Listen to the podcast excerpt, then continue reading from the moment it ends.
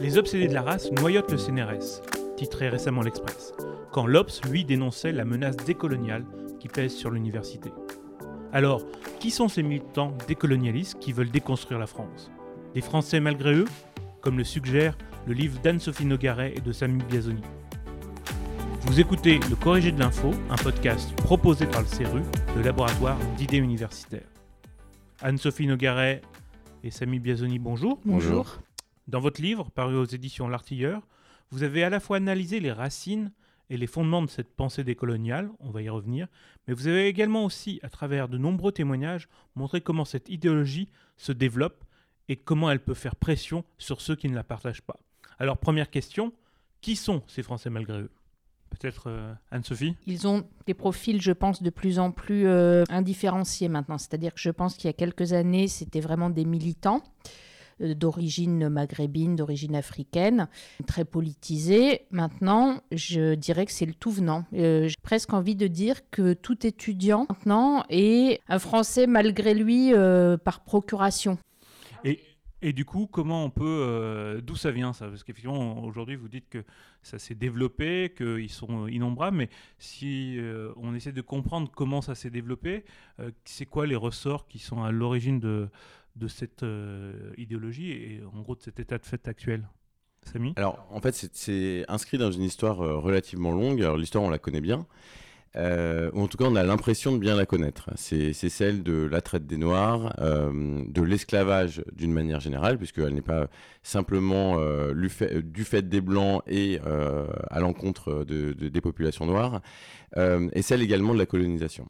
En fait, le mouvement indigéniste proprement dit, il prend naissance en Amérique, et c'est un phénomène euh, qui a émergé en réaction euh, à l'occupation euh, de l'Amérique du Sud notamment, à la destruction des cultures indigènes, parfois au génocide de ces, de ces populations-là, qui avaient des volontés de réappropriation culturelle suite à une histoire relativement lourde hein, qui commence au XVIe siècle.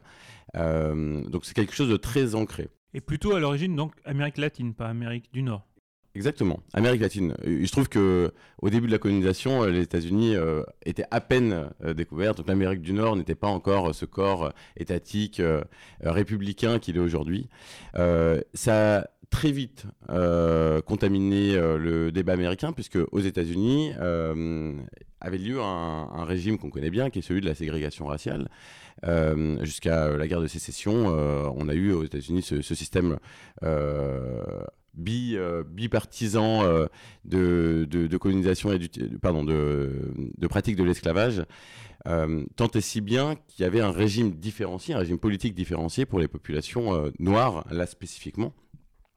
Euh, les populations euh, indiennes étant elles, euh, ayant été, elles massacrées et, dans certains cas bénéficiant de régimes politiques différenciés. Donc le, régime de ségrégation américain, lui, il est spécifique à l'histoire de, la conquête américaine. il a modelé le débat politique en Amérique du Nord pendant très longtemps. Et aujourd'hui, on est toujours dans la travée de cette histoire-là. Mais ça, c'est que le début de l'histoire. Euh, sans la refaire complètement, on aura peut-être l'occasion euh, d'en parler. Les, grands moments, ça a été la décolonisation euh, au 19e siècle, véritablement aux États-Unis, le maintien d'un régime discriminatoire à l'encontre des, populations noires aux États-Unis, et ce questionnement très intime de ce peuple qui est fondamentalement différencié dans ses structures institutionnelles, dans ses structures politiques, dans ses structures sociales et sociologiques. Et en fait, ce débat-là, euh, qui existe toujours de manière très prégnante aux États-Unis, hein, la race, c'est une notion qui, modèle euh, toute la société américaine, positivement et négativement. Je dis positivement puisqu'il y a des, euh, politiques qui sont appelées d'affirmative action aujourd'hui, qui sont les résultats de cette vision différenciée selon la race. Et ce débat racialiste aux États-Unis, il a pris corps sur le continent américain il a, pendant assez longtemps, donc euh, c'est la, deuxième partie du XXe siècle, pour aller très vite et très schématiquement, il a perfusé euh, en France et en Europe, euh, puisque effectivement ces questions-là ne sont pas malheureusement ou heureusement des questions françaises uniquement. Il a infusé pendant toute la deuxième partie du XXe siècle, et on y reviendra peut-être, euh, pour aujourd'hui nous amener à une phase de, que j'appelle de diffusion de ces idées. Donc il y a vraiment ces trois phases dans le régime américain, en passant par euh, bah, tout le panel que l'on sait, c'est-à-dire la colonisation, la décolonisation, le néo-impérialisme. Et justement, cette notion de la race qui était intrinsèquement américaine, on a l'impression en lisant les témoignages qu'aujourd'hui elle est quand même euh, très présente aussi euh, chez des Français, en tout cas des, Français malgré eux peut-être maintenant, mais euh, pour certains qui sont français depuis, depuis toujours. oui, oui, c'est-à-dire que la notion de race, effectivement, est là de façon quand même assez rapide, je trouve. moi, j'ai enseigné jusqu'à il y a 3-4 ans. Euh, des élèves que j'ai eus il y a 5-6 ans n'auraient jamais pensé en termes de race. Je les vois maintenant, c'est quelque chose qu'ils ont intégré, c'est-à-dire c'est quelque chose de normal euh, à mettre au même plan que le genre. Voilà, mais il n'y a pas pour eux de, de, de problème lié à l'usage de ce terme-là. Donc c'est venu très vite. on, sent, alors certains en tout cas essayent de définir la race comme euh, différente de, de, la race biologique. Est-ce que dans, clairement dans les, jeunes qui se revendiquent de ça, ils font cette différence ou, pas? Euh, de toute façon, cette différence est fallacieuse. Enfin, c'est ce que disent les indigénistes quand on leur dit ah, mais vous êtes racialiste. Ils disent ah mais non, c'est une construction sociale. Bon, euh, ce qui mange pas de pain puisque tout est une construction sociale à peu de choses près. Euh, mais ça leur permet juste d'éviter le, le, reproche de racialisme biologique. après, les petits jeunes gens qui utilisent ça, les étudiants qui entendent bah, pareil, ils disent c'est une, euh, c'est une construction sociale euh, et en même temps, exactement comme chez les indigénistes, chez certains d'entre eux, c'est un discours euh, en réalité racialiste. Ça peut être aussi descriptif, mais voilà, en fait, c'est pas, euh, pas concept. Je dirais que c'est un, faux, c'est un faux concept, évidemment, la race, euh, puisque il est euh, selon les gens, selon le contexte. On va dire que c'est une construction sociale, alors qu'on voit très clairement dans certains cas que c'est un concept biologisant, racialiste, que dans d'autres cas c'est descriptif. Mais en tout cas, il n'y a plus aucune culpabilité à utiliser ce terme. Voilà je pense que ça a été euh, euh, ce discours euh, visant à définir la race comme pure construction sociale, de la même manière que le genre est devenu une construction sociale. c'est effectivement un cheval de Troie permettant de, diffuser des idées qui étaient autrefois complètement bannies. C'est-à-dire que l'antiracisme français euh, dont on est issu, c'est celui euh, des mouvements alors qu'on appelle universalistes, c'est celui de l'antiracisme traditionnel des années 80-90. Euh, celui-ci était antiraciste, il parlait de la race, mais en s'éloignant de la race. Là, le retour que l'on fait est, intimement lié au recouvrement terminologique, c'est très important de le comprendre. C'est-à-dire qu'en disant finalement, euh, on parle bien de la construction sociale, on ne parle jamais, comme euh, Anne-Sophie, tu le disais, euh, du, biologique, puisque voilà, tout le monde se méfie encore de cette notion-là. Ce n'est simplement qu'un réemploi du terme. En réalité, ce réemploi est absolument complet. Il permet en fait une polysémie et il permet à chacun, les plus militants, les plus extrémistes, de s'approprier le terme de manière différente. C'est extrêmement commode finalement de, réutiliser un terme puisque tout le monde y trouvera son compte in fine. Et on voit bien, d'ailleurs, dans l'argumentaire, les argumentaires les plus euh, subtils, si je puis dire, euh, sont ceux qui reprennent euh, la philosophie, les éléments de philosophie, de phénoménologie du corps, par exemple. Et, au travers de la notion, au travers de la philosophie, on en revient à un biologique, à une expérience de subjectivité vécue, de la corporité noire dans un cas, blanche dans l'autre, plus rarement. Euh, asiatique maintenant de plus en plus, on est, on est en plein dedans. Donc on voit bien que finalement, euh, ces, ces, deux notions sont extrêmement entremêlées. Ces deux versants, ces deux faces de la notion de race sont, sont entremêlées. justement, ça m'amène à une question, c'est qu'effectivement, on a vu... Euh, apparaître ces notions-là euh, à travers euh, une pensée au début qui était essentiellement universitaire euh, et qui venait de ce qu'on appelait la French Theory. Est-ce que vous pouvez nous rappeler un petit peu comment ça s'est comment c'est né et, et, puis après voir effectivement quel est le degré peut-être de scientificité de, ces théories? Oui. Alors c'est une histoire qui est, qui est assez méconnue pour plusieurs raisons. D'une part parce qu'elle naît aux États-Unis, sur les campus américains. Les campus américains, pour qui les connaît un peu, sont des endroits qui ont toujours été très endogènes du point de vue de la pensée. C'est-à-dire que géographiquement, ce sont des topologies particulières, excentrées pour la plupart des centres urbains, des zones urbaines, pardon. ce sont des zones avec forte consanguinité euh, sociale, politique, où euh, les idées euh, naissent et se diffusent très rapidement du fait de cette endogénéité, cette proximité des, individus, je parle du corps enseignant, comme des, comme des étudiants. Donc l'histoire commence à peu près dans les années 60-70 avec un moment assez charnière de l'histoire des idées qui est celui de la réappropriation par les sciences humaines du corpus euh, on va dire, triomphant euh, de l'époque, le, corpus rationaliste, mathématisé, scientificisé, euh, qu'on appelle positiviste quelque part. C'est-à-dire que dans les départements d'études littéraires, on commence à considérer que finalement, par le discours, on modèle tout, ou on peut appréhender tous les sujets, la science y compris, et que la science peut devenir, penser convenablement, un discours au même titre que d'autres. L'histoire commence à ce moment-là.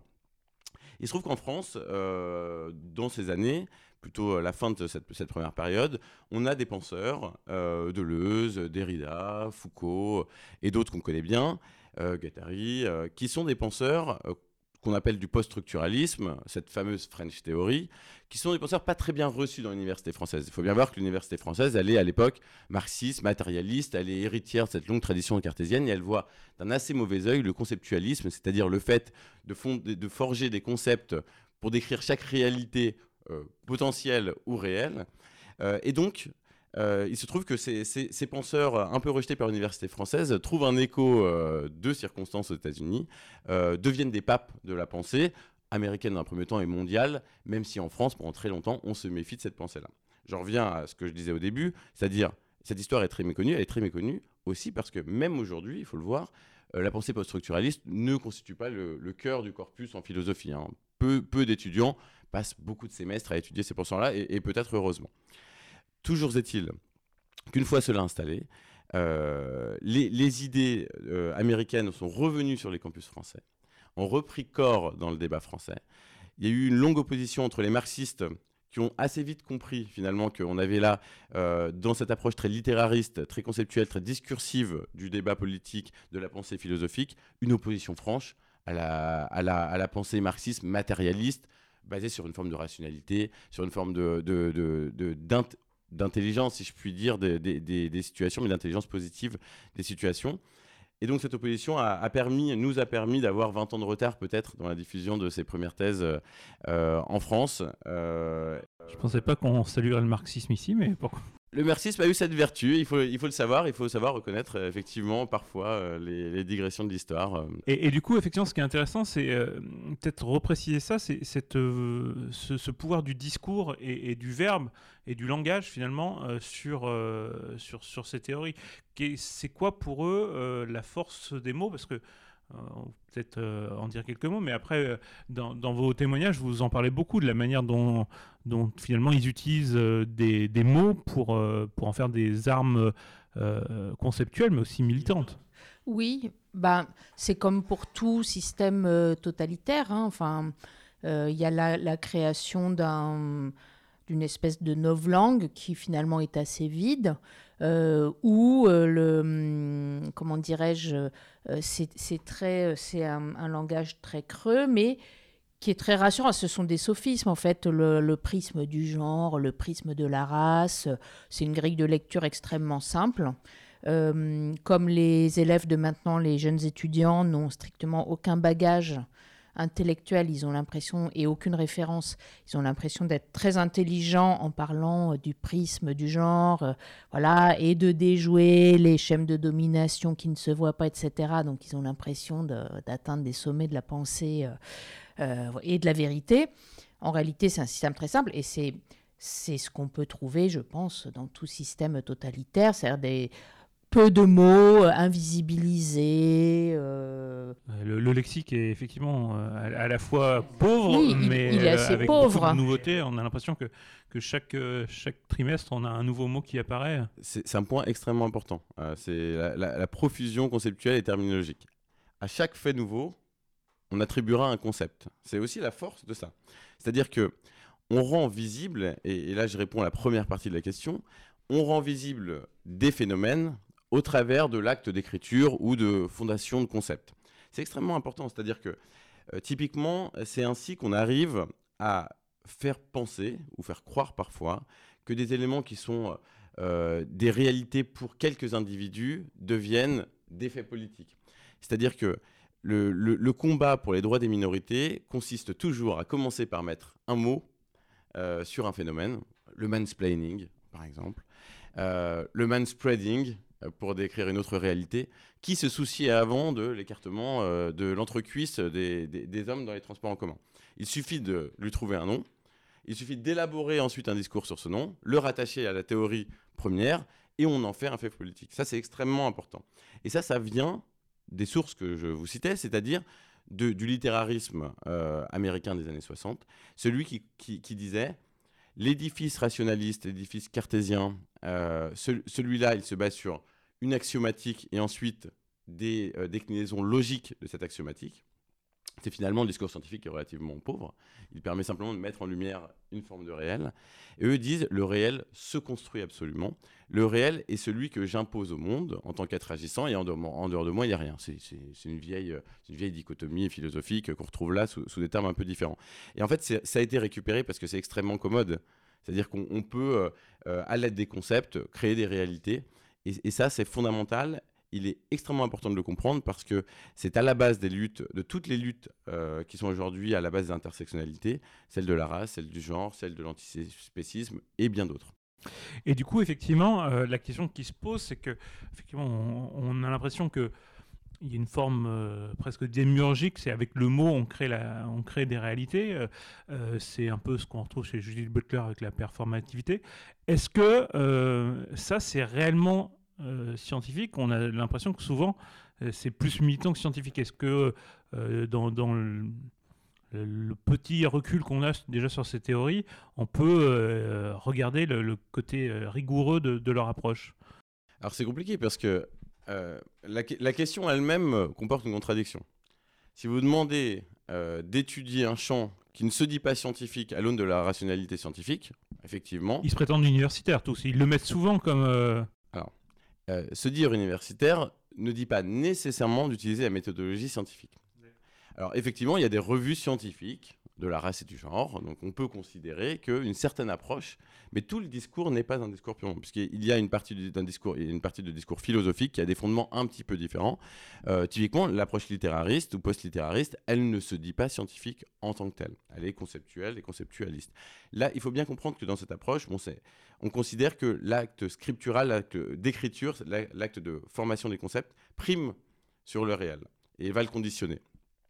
Alors maintenant, euh, ce qu'on peut dire, c'est que typiquement, si on s'intéresse à la frange que vous décrivez, c'est-à-dire celle qui se pense dans le cadre d'une forme de rationalité, une, forme de scientificité, on a quand même un certain nombre d'exemples euh, de Socal euh, il y a maintenant plus de 20 ans, à Pleucrose il y a 2-3 ans, d'expériences où des chercheurs justement de l'école rationaliste sont amusés à écrire des articles scientifiques sur la race, sur le genre et d'autres thèmes complètement faux. L'expérience de Pleucrose, c'est plus de 16 articles qui ont été écrits, soumis à des revues à comité de lecture. La moitié, l'expérience s'est arrêtée avant d'aller jusqu'au bout, la moitié euh, ont été reçus. Un grand nombre de ces articles complètement faux, hein, c'était, c'est, à la limite lorsqu'on les lit, euh, des articles pastiches, mais qui avaient toutes les formes de ce discours-là. Il se trouve que euh, certaines revues ont souligné la qualité conceptuelle de, ces travaux.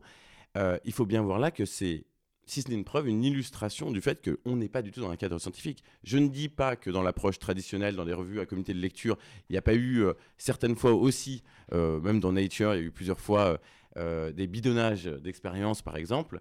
Toujours est-il qu'à grande échelle, on n'a jamais eu un tel cas, c'est-à-dire la soumission massive d'articles complètement parodiques, salués par des comités de lecture. Ce qui montre bien que le référentiel sur lequel on évalue la scientificité de, de ces champs de recherche est complètement différent du référentiel traditionnel n'a pas du tout la même solidité. Oui, euh, je voulais juste ajouter, euh, c'est exactement euh, la même chose que pour l'idéologie communiste, par exemple. On part d'un présupposé qui est en même temps la conclusion à laquelle on doit arriver. C'est-à-dire que là, en gros, le présupposé, alors que, que, ce soit pour le genre, pour la race, il est toujours le même, celui de la domination voilà, d'un groupe sur un autre. Alors toujours le même groupe sur toujours le même groupe, bizarrement. donc ça, c'est le présupposé. Et tout va aller dans le sens de, euh, par de, pseudo-arguments. Souvent, euh, historiquement, enfin, c'est truffé d'erreurs, c'est truffé de... Voilà. Et de toute façon, comme tout est orienté dans l'idée qu'il faut absolument prouver que oui, oui, cette domination, elle est... Intrinsèque euh, à tel groupe et qu'elle a toujours été et qu'elle sera toujours, etc. Euh, voilà, donc ça veut dire que on, le, présupposé détermine la conclusion, puisqu'en gros, c'est la même chose. Donc ça n'a rien de scientifique. Puisque... Et vous avez fait pas mal de, vous avez subi pas mal de colloques euh, pour, pour ce livre dans les colloques, quand on est dans ces colloques, est-ce qu'on a l'impression d'être dans des colloques euh, réellement scientifique, avec une neutralité, ou est-ce que ça ressemble plus à des, des, euh, réunions militantes euh Non, c'est tout sauf scientifique. il n'y a aucune contradiction. C'est-à-dire que la science présuppose qu'on on part d'une hypothèse, bon, fondée à partir d'observations, etc. Et on, on, admet que cette hypothèse puisse être invalidée par l'expérimentation. Donc la science, par définition, admet la, enfin, exige la contradiction euh, par l'expérience. Je rejoins complètement ce que dit Anne-Sophie. Effectivement, le fait que les prémices soient les conclusions d'un édifice théorique euh, invalide l'édifice théorique. La, science euh, rationaliste, après on peut la critiquer si on le souhaite, mais je pense que ça a été largement fait depuis, depuis un certain nombre de, décennies, voire de siècles, c'est celle de, la méthode poppérienne de conjecture et de réfutation. C'est-à-dire qu'il n'y a de discours scientifique à partir d'une conjecture que s'il peut y avoir une réfutation possible. En dehors de cela, on considère que un discours reste de l'ordre du discours et n'est pas n'appartient pas au champ des sciences. Or là, étant donné qu'on mesure tout à l'aune de la subjectivité qui devient une forme de condition du vrai, il n'est pas possible intrinsèquement de réfuter. Donc c'est extrêmement important. C'est-à-dire que on aura beau se dire d'une forme de rationalité, même si je le répète, je pense que c'est marginal. Ce n'est pas le souci de la plupart des gens. Ils se sont depuis longtemps extraits de cela. Toujours est-il qu'effectivement, dans l'université, certains ont besoin de crédits euh, au sens propre et, euh, au sens second, euh, et que ces crédits justifient effectivement parfois des des circonlocutions habiles, des raisonnements et, des schémas de pensée de manière à justifier une forme de rationalité qui s'inscrirait dans une tradition universitaire. Mais de moins en moins, je vous rassure. Et justement, cette volonté d'être dans un discours subjectif ou sans contradiction, il semble que ça soit devenu quasiment une sorte de concept. Est-ce que vous pouvez revenir un peu sur les fameux space, euh, safe space euh, Absolument. Alors euh, c'est extrêmement intéressant. On parlait de contradiction. Le safe space, alors c'est un concept américain, encore un concept, d'accord? C'est très intéressant parce que le mot lui-même commence à, il porte lui-même toutes tout, tous ses présupposés et toutes ses implications aussi. Dès lors que l'on dit qu'il est safe, on sous-entend qu'il y a une menace. Qu'est-ce qu'un safe space? C'est tout endroit où une personne ou une communauté de personnes se sentirait dans l'incapacité de penser sa condition ou une thématique du fait du regard d'autrui ou de la pensée d'autrui.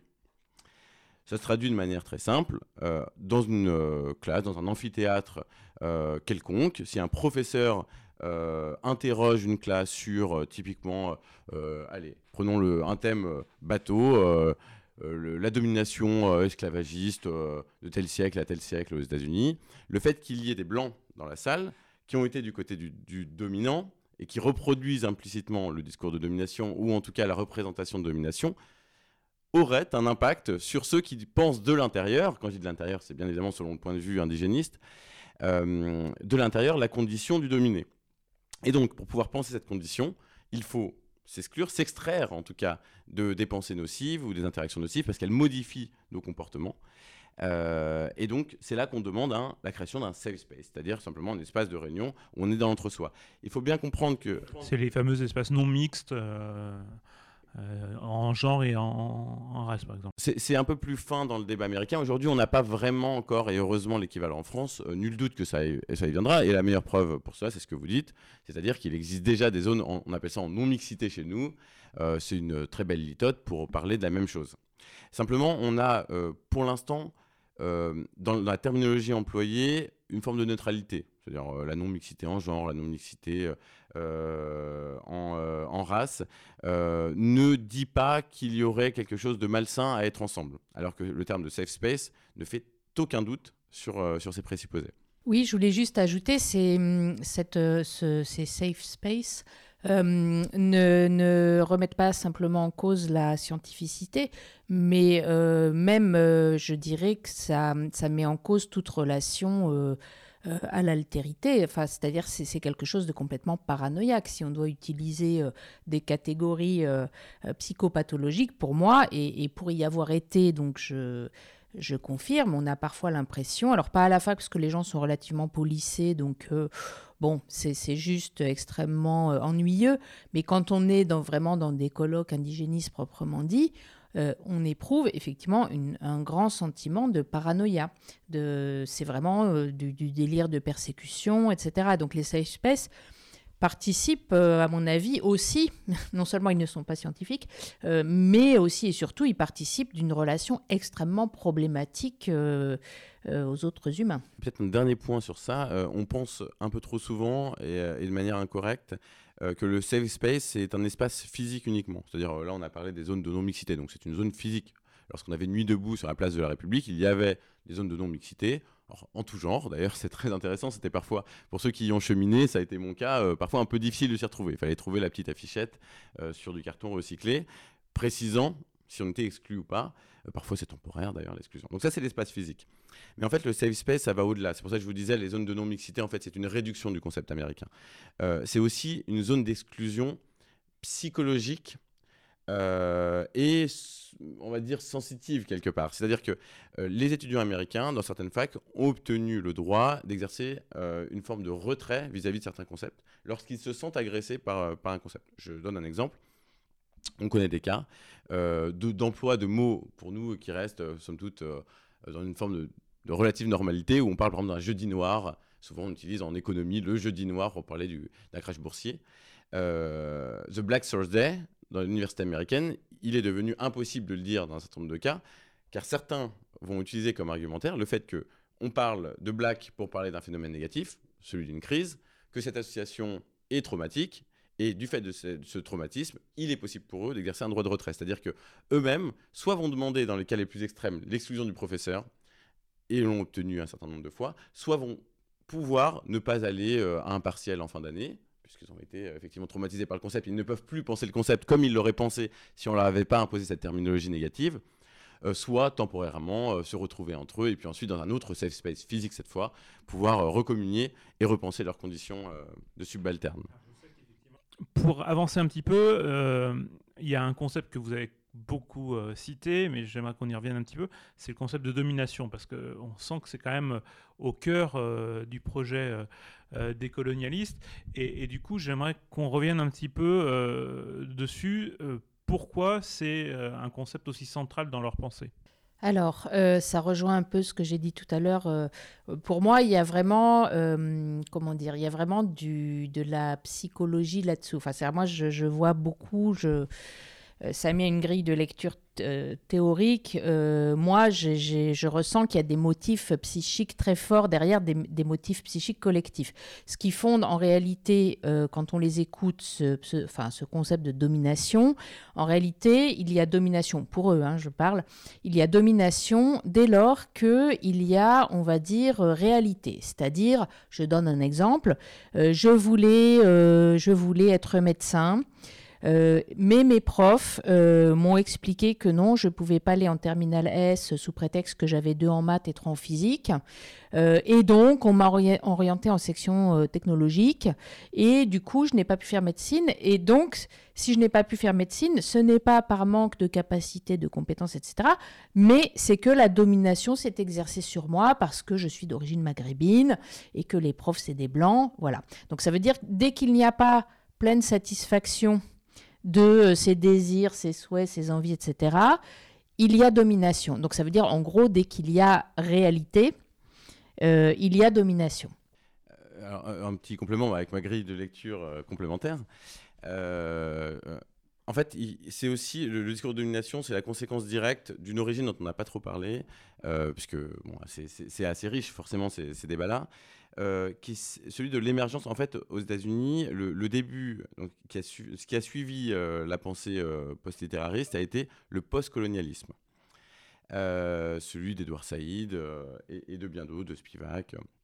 Ce post-colonialisme, au départ, il faut bien voir qu'il il exigeait, il pensait, il demandait à pouvoir penser l'histoire, non du point de vue des vainqueurs, mais du point de vue des vaincus. Ce qui est tout à fait respectable. C'est-à-dire que c'est le sens naturel d'une démarche scientifique, cette fois.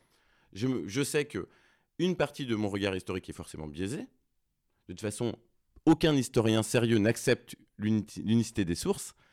Or, sur une partie de l'histoire, et notamment euh, l'histoire d'une partie de l'Occident vis-à-vis de populations qui n'avaient pas tradition scripturale, par exemple, on sait que le regard est relativement biaisé. Et donc, il y a eu cette prise de conscience qui visait à dire il faut qu'on repense notre histoire du point de vue de celui des subalternes. Maintenant que ces subalternes-là, alors ce qu'ils appellent les subalternes, c'est les héritiers euh, de, des populations noires, des populations euh, indiennes, indigènes.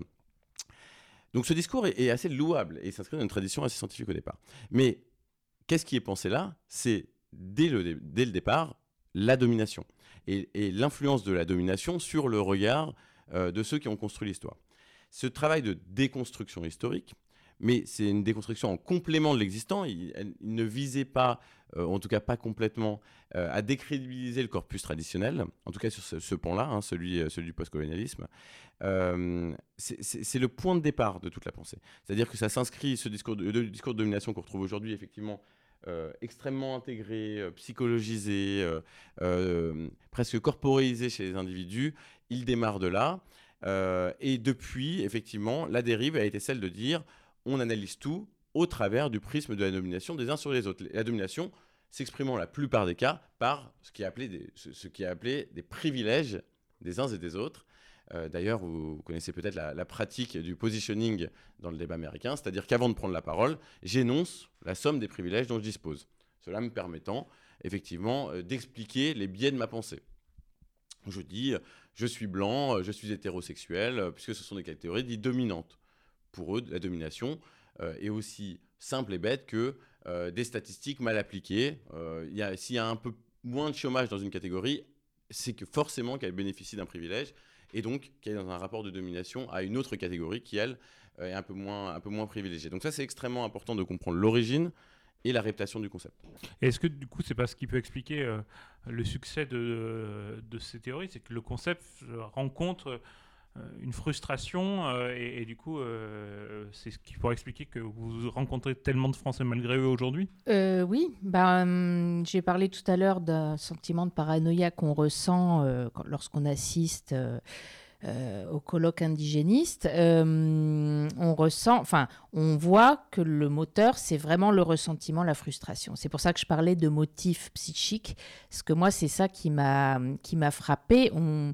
Euh, voilà, c'est très pratique la domination puisque ça peut, euh, ça explique que ces échecs personnels, ces limites personnelles, on va dire, euh, en réalité ne sont pas intrinsèques, mais sont vraiment dues à quelque chose d'extérieur. Donc c'est le, complètement le processus paranoïaque qui, du coup, est responsable et coupable de ma situation, qui ne correspond pas à ce que je veux. Donc on, c'est toujours, on projette effectivement, euh, euh, c'est ça, ses euh, limites, ses échecs, ses failles sur un dominant. Et dans ce contexte, on a l'impression, alors peut-être qu'il y a effectivement une vision biaisée, mais que le développement de cette pensée, même avec du retard en, France, arrive tout de suite beaucoup plus radicalisé peut-être notamment par, ce que vous en avez beaucoup parlé déjà, par cette mutation entre le décolonialisme et les indigénistes, les indigénistes étant a priori quelque chose de plutôt franco-français, en tout cas une expression euh, assez française avec euh, une part de l'islam qui n'apparaît pas dans les études décoloniales, euh, notamment à l'origine, non? Oui, alors en fait, il y a une forme d'appropriation hein, du, débat américain. le débat américain, il est vraiment fondé au départ sur la position des Noirs vis-à-vis de, la domination blanche, même si assez rapidement il a agrégé un certain nombre euh, d'autres réalités raciales, notamment celle des, Indiens euh, qui ont un statut assez particulier. Mais, étant donné que les Indiens bénéficient d'un privilège, ils sont par certains Noirs considérés aussi comme des dominants. Euh, privilège réel d'ailleurs, parce que là on parle vraiment de privilège institutionnel, euh, le droit d'exercer, euh, de, pouvoir exploiter des, casinos, d'avoir des zones franches de commerce, etc. Donc effectivement, ça, a une réalité dans le débat américain. La transcription dans le débat français, ça a été de dire, on a vécu l'esclavage de manière un peu différente, c'est-à-dire qu'on n'avait pas des champs de coton en Provence.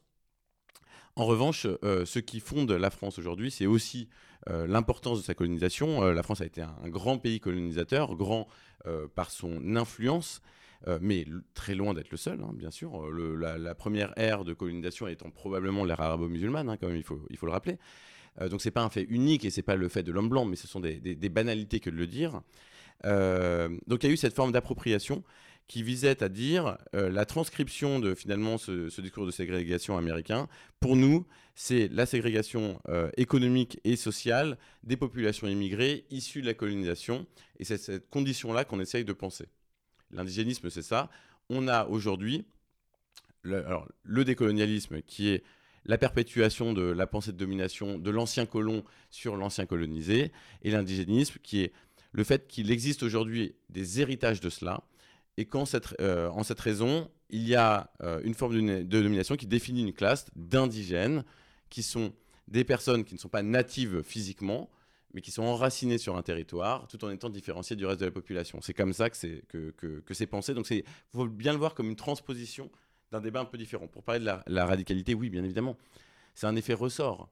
C'est-à-dire que ça incube pendant très très longtemps le débat américain, alors de moins en moins longtemps, puisqu'effectivement, il y a une perméabilité très importante, théorique, du fait des réseaux sociaux notamment, et puis même de l'accélération des moyens de communication, euh, qui fait que dès lors qu'un concept a suffisamment mûri, euh, et que la société de l'autre côté euh, a, à chaque fois un petit peu plus avancé, la société française, ce concept est repris, il est manipulé, bien évidemment, il est adapté, il est trahi, il était déjà pas bien glorieux au départ souvent, il en devient une, forme de chimère, mais parce que d'aucuns n'ont pas le courage de dire qu'effectivement il s'agit de pseudo-concepts, il s'agit au contraire de, tout ce que l'on ne souhaite pas faire si l'on veut le bien de ces populations.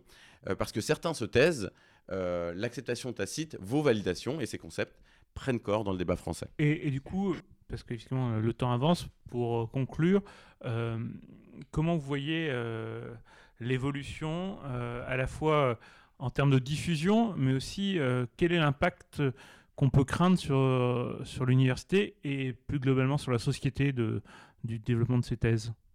Bah, vous savez, c'est euh, bah, Jérôme Fourquin qui parlait d'archipélisation. Euh, au final, il met un mot, lui aussi, il fait, du conceptualisme sur, une réalité qu'on sait tous.